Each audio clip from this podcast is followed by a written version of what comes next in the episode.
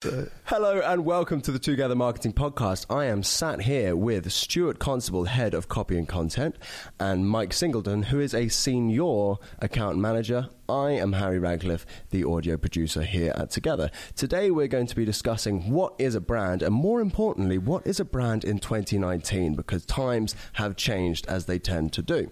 I am no expert in this who who knows if there are experts in this, but I've written down some thoughts. I'd like to pitch them to you guys, and you can say that's rubbish, or maybe we're onto something. First statement: a brand is a tribe. How do you feel about that? Uh, I agree completely with that. I, I think that is the defining characteristic of a brand, and I think it's the thing that uh, I was going to say most B2B marketers get wrong. Most marketers get wrong um, because they think they own their brand, and of course they don't. Uh, the brand exists in the minds of the customer. Um, you can make yourself look like something mm. and feel like something, but the customers will determine what your brand is. And you, you can you can try and influence that, though, right? As, yes. As a as a company, your it's, it's your kind of responsibility to understand what you stand for and what you want other people to perceive you as, right? I agree, but quite often you don't know what you stand for until your customers tell you, and I think that that is the, the, the challenge. You might set out with a set of values, and as far as possible, live those values so that customers form an impression of what you're about and, and whatever loyalties they form. But if you cling to those values without recognizing how customers are responding to them mm-hmm. and what shape they take in a customer's mind, then you may actually start to drift away from your from your tribe, as Harry puts it. When I was younger, I used to watch Top Gear. I'm sure you guys have mm-hmm. seen it. There was a moment on Top Gear where they were discussing who the least pleasant drivers were and what cars they drove. At the time, it was BMW. A couple of years later, they changed it to Audi both of the times that that happened, it changed my opinion of the car itself. Even though BMW cars are wonderful cars put together, the idea that the people driving them are bad drivers or, or, pushy or something of the sort changed my opinion of the car. So, does that lead to the fact that the brand is the sum of its users? The type of people that use a product is the type is what the product is. Mike, you drive an Audi. Let's talk about this. I am aggressive. I am pushy. I. it's always been your defining characteristics. How do I answer that? That's. I think that's a perception thing, though, isn't it? It's, it's yeah. A, it kind of comes back to the. But whole, is brand not perception? It it kind of yeah, it is. But I think the the greater appeal of an Audi mm-hmm. or the the kind of groundwork that Audi. I'm going to use Audi for example because I absolutely love Audi cars. The groundwork that they put in over the years and the research and the f- refinement that they put into their vehicles in design and technology mm-hmm. and uh, and engineering um, is the reason why I, as an Audi driver, would go for it. Yeah. But if you don't if you don't unnecessarily ha- haven't looked into that or know much about that uh, kind of heritage, mm. then maybe you would be swayed by um, an influencer who, in this situation, would be Top Gear. And yeah. I think that's why influencers are so important now because, as you say, so, someone it's it's almost like pushing the the kind of fresh level of interest, mm-hmm. the the kind of younger generation, which you are part of, would be influenced by because they don't know the heritage necessarily yeah. of a brand. So they might be influenced by things that they are seeing and therefore form an opinion based on that. So that's kind of where the root cause of a brand change could could happen. But I, I think it'd be helpful, and you gave some very good rational left brain reasons for liking uh, Audis, mm-hmm. and of course Audi is Vorsprung durch Technik, mm-hmm. which was a fantastic line, and they were much loved for that line mm-hmm. and, and, highly regarded. And uh, in the days when BMW perhaps were they were the ones that everyone oh, BMW and Audi were the actually they were the nice people, mm-hmm. uh, it's, and, and, it is interesting that that perception has shifted. But you said you know I love Audis. Mm-hmm. You love Audis. I mean, I think that's the key to this discussion is unpacking that idea of loving this brand. Okay. It's not just a rational choice. There must be some other dimension of, of connection there. And I'm not even, I'm not questioning it, saying, Yeah, well, what's yeah. the matter with you? Yeah. There's an interesting phrase there that I- means something a lot. innately, I, I really love finding out how things work, and um, in doing so, you kind of start digging deeper and deeper and deeper into the innovations throughout the years and, and all this sort of stuff. Do you think that's typical of other Audi drivers? Probably not. Well, I mean, I don't think you can make that assumption. Going back to Harry's tribe, I think that actually might be typical, especially a slightly older generation. Mean, you're not that old, but you, I mean, you remember Vorsprung durch Technik, I take it, you know, Yeah. whereas Harry might not actually. No. No. Uh, um, and so that they've got that legacy. I wonder how much Iron Man affects their brand, you know? Uh, Harry, do you have another question? Mike, you mentioned influencers, such as uh, in my case, it was it was uh, you know Richard Hammond. He was my favourite back in the day. Then I matured into a James May man. my question is: Is a brand a natural side effect of humans' inclination to give something personality or to humanize it? Do we give companies personalities, and that is the brand? And if so, how much are the significant people of a brand or a company tied to that brand? For example, what is Apple without Steve Jobs? What is Tesla without Elon Musk? And if those people were to do something horrible, would we think differently of the brand? I personally think that we would. If, let's say, you know, Elon Musk was to murder someone, I think, oh, Tesla stocks would tank. In fact, Elon Musk went on the Joe Rogan podcast, smoked some wacky backy, and Tesla stocks tanked temporarily. I think defining a brand perception through stock markets is dangerous. You're right. um, because they're they're out for the, the stock markets are obviously an investment. There's people putting a lot of money into it. Naturally, if you've got a lot of money in something and some negative press comes out about that company surrounding that company, then you're going to back out of it. Yeah. but they're not necessarily the people that appreciate that 100% brand agree. that I brand. Mm. think by becoming a meme temporarily, that picture of Elon, I think it did wonderful things for the brand. But still, Elon is essential to the brand, this concept of this kind of wild Mm-hmm. genius who's doing things. But, you know, is that true for other things? Is Well, that an you, you exception? then have to achieve crossover, don't you? I mean, there is that thing about whether or not Tesla could ever become a mainstream brand or whether it's always going to be slightly maverick because of the nature of the of the inventor. And I have to say, I don't think you can disregard stock markets as a measure of a brand because, of course, the analysts are thinking, how's this going to affect sales? How mm. is this going to affect customer loyalty? Mm. And I'm not going to put my money into something that I think is not going to maintain its market share and not going to achieve growth. So, yes, you'll always have your hardcore tribe of, of passionate supporters, but that's not where your your uh, profit is. You want the marginal profit of building something beyond that fundamental capital investment in building a, a tribe. So.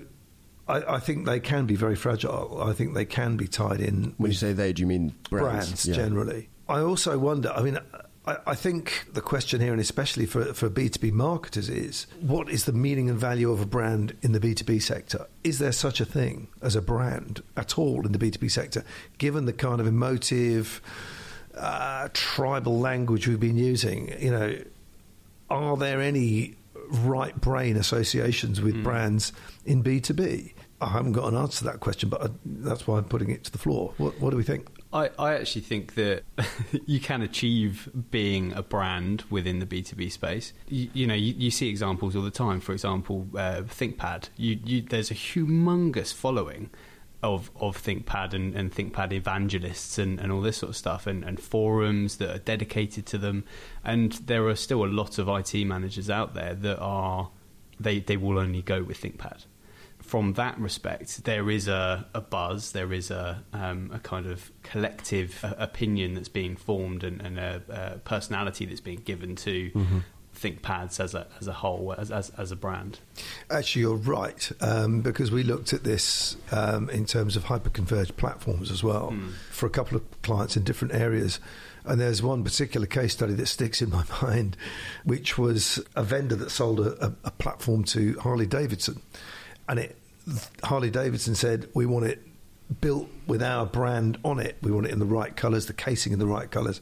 And the story went as far as um, Harley Davidson punched a hole in the wall of the data centre, put in some bulletproof and burglar proof glass, and framed this hyperconverged platform through the glass in the wall of the data centre.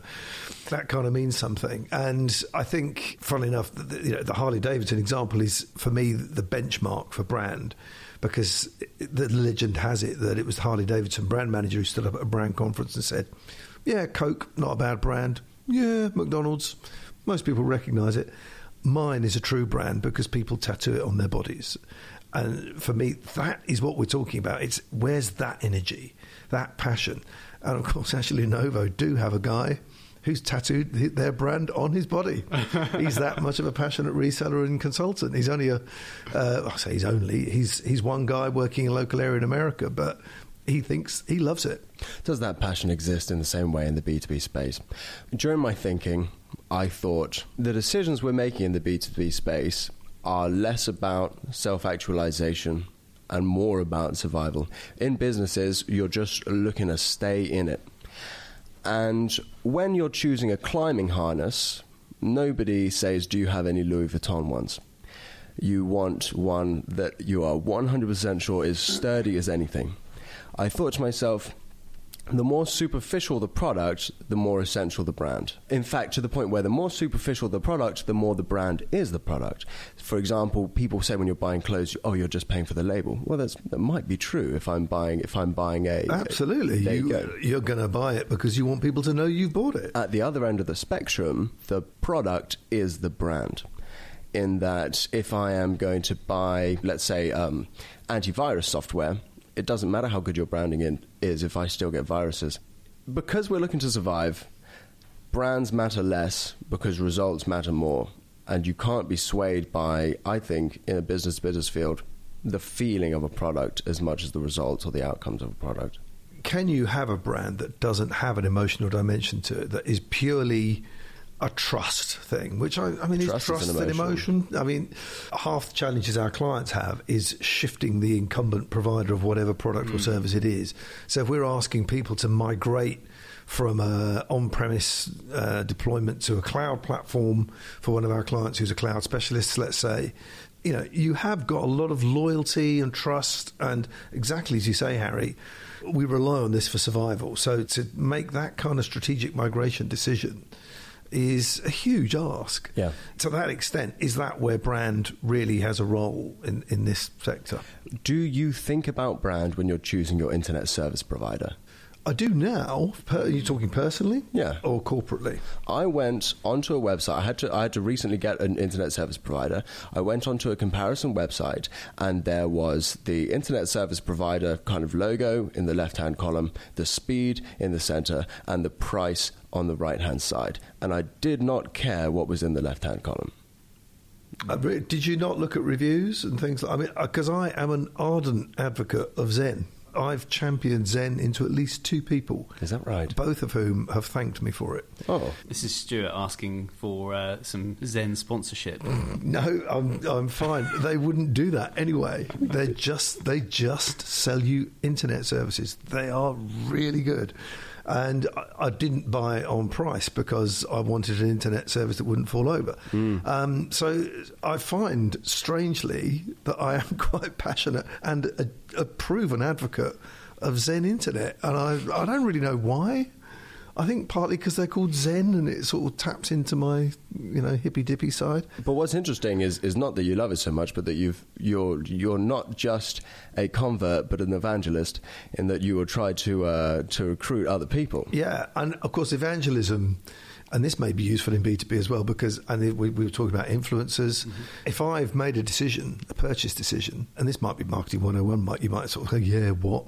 Then I want other people to make the same decision because it makes me feel better about the decision I've made. It confirms you. Yeah. You're an ebrandulist. Yes.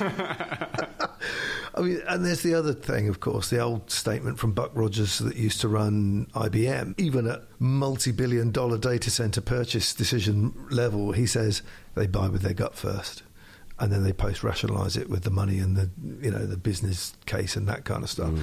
But he always believed, and he was an arch salesman, that the first thing is gut instinct. You were saying that you you went with that provider because it was the most reliable Mm. option, Yes. and you didn't care about the price, right? I wouldn't say I didn't or- care, or but it, was, it wasn't a, a defining factor in the decision. It wasn't okay. So that is something that you frequently find in B two B is that people won't necessarily go for the cheapest option and mm-hmm. they won't go for the most expensive option just because there, there needs to be a defining benefit that is important to the person that's going to be buying it, right?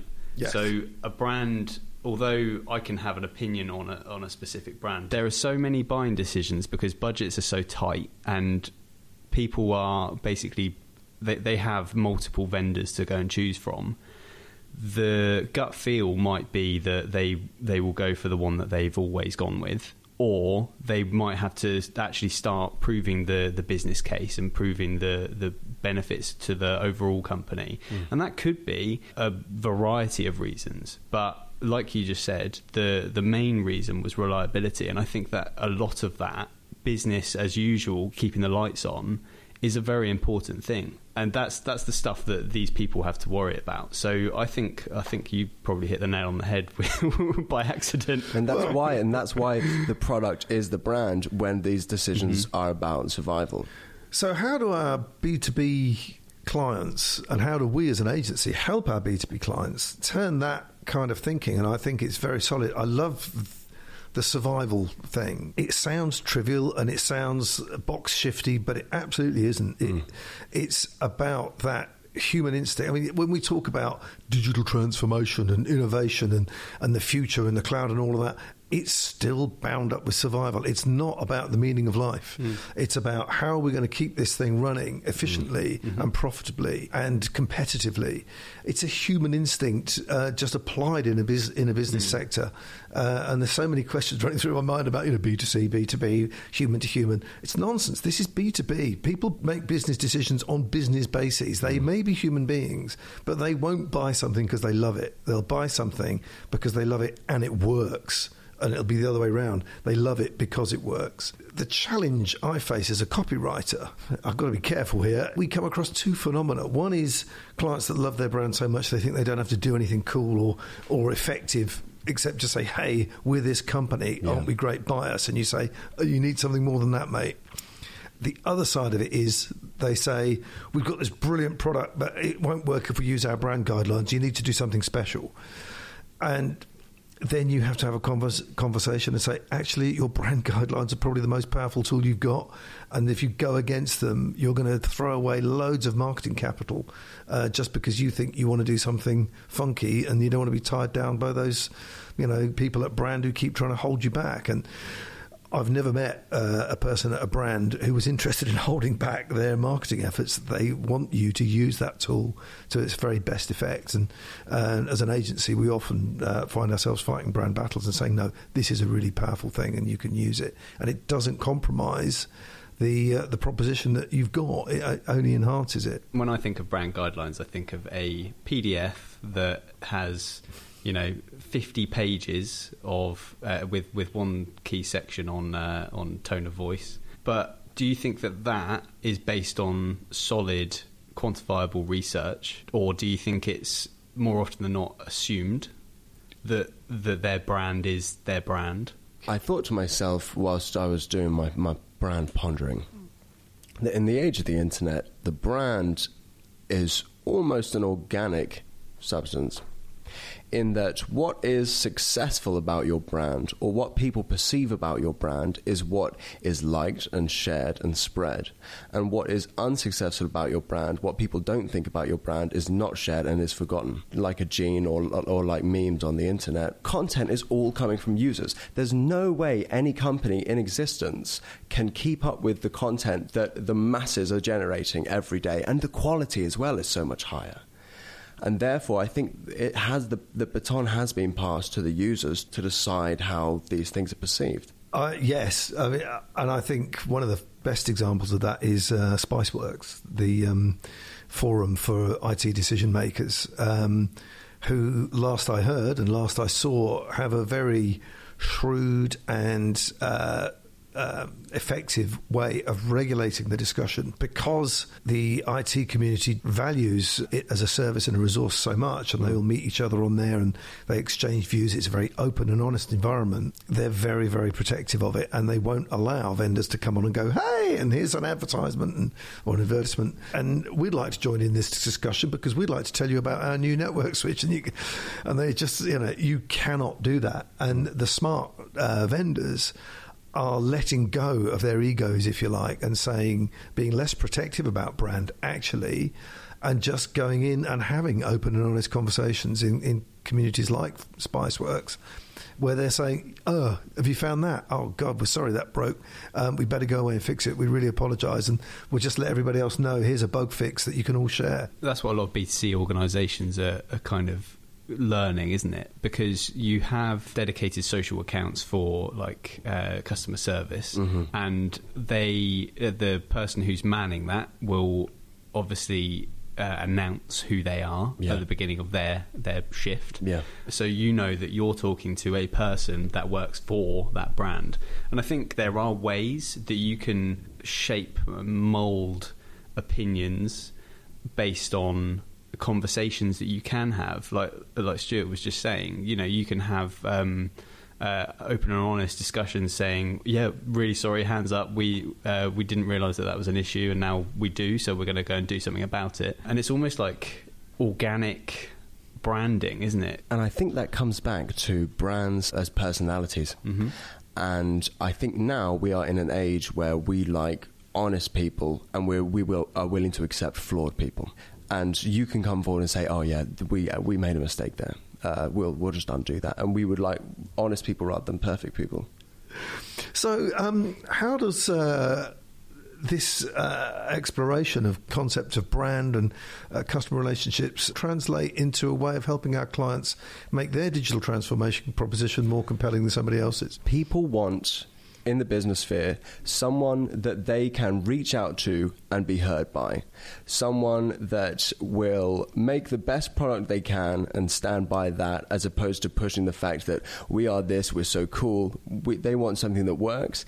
If something doesn't work, they would like you to step forward and say, "Hey, we've just realised that this can be improved, and we're going to do that." But they'd like to be a teammate as opposed to, I think, a, a customer, perhaps. Yeah, I would completely agree with that. Yes, and I think I think it comes down to confidence. Actually, I think if you're an organisation, uh, and I think you see it in organisations of huge size, they lose confidence in themselves, and they say, "Oh, we need to start behaving in this way or doing that because people don't believe in us anymore." Um, and I think the problem is not that they don't believe in you; you don't believe in you. So what you need to do is say, "Okay, we're really good at making this product or providing that service." and focus first of all on being really good at doing it. Mm-hmm. And then as mike says you know being responsive when you, it turns out that you weren't as good as you thought you were and people start saying help! And if you focus on that then your brand will emerge by default i think. Mm. And people will form an impression of you. And it won't be that everybody's really good at doing what they do so they're all reliable so all brands are reliable. It'll be I like them because they do that that way. Because if you do what you're really good at in the way that you you're best at doing it, it'll be unique to you, and you can't force it. You just have to live it and let it emerge, and trust your customers to go with it, and don't lose sight of it, and don't lose confidence in it, and try and dodge round it when you're producing, you know, the 50th marketing campaign that features this brand. You know, Vorsprung durch Technik, God knows how many years that ran for. So it's just about believing in what what your company stands for, what your technology and your your skill set stands for, and then living that, and then just nurturing the relationship with the customer so that the brand flourishes in that context. Thank you so much for joining us today, gentlemen. I think that was a fantastic conversation. I'm very glad that it happened. Thank you very much. Thank you very much. I'll say to our listeners that this was the season finale of season one. It's been an absolutely wonderful experience doing season one, and we've had a great time with it. I think we've all benefited, and I hope you have as well.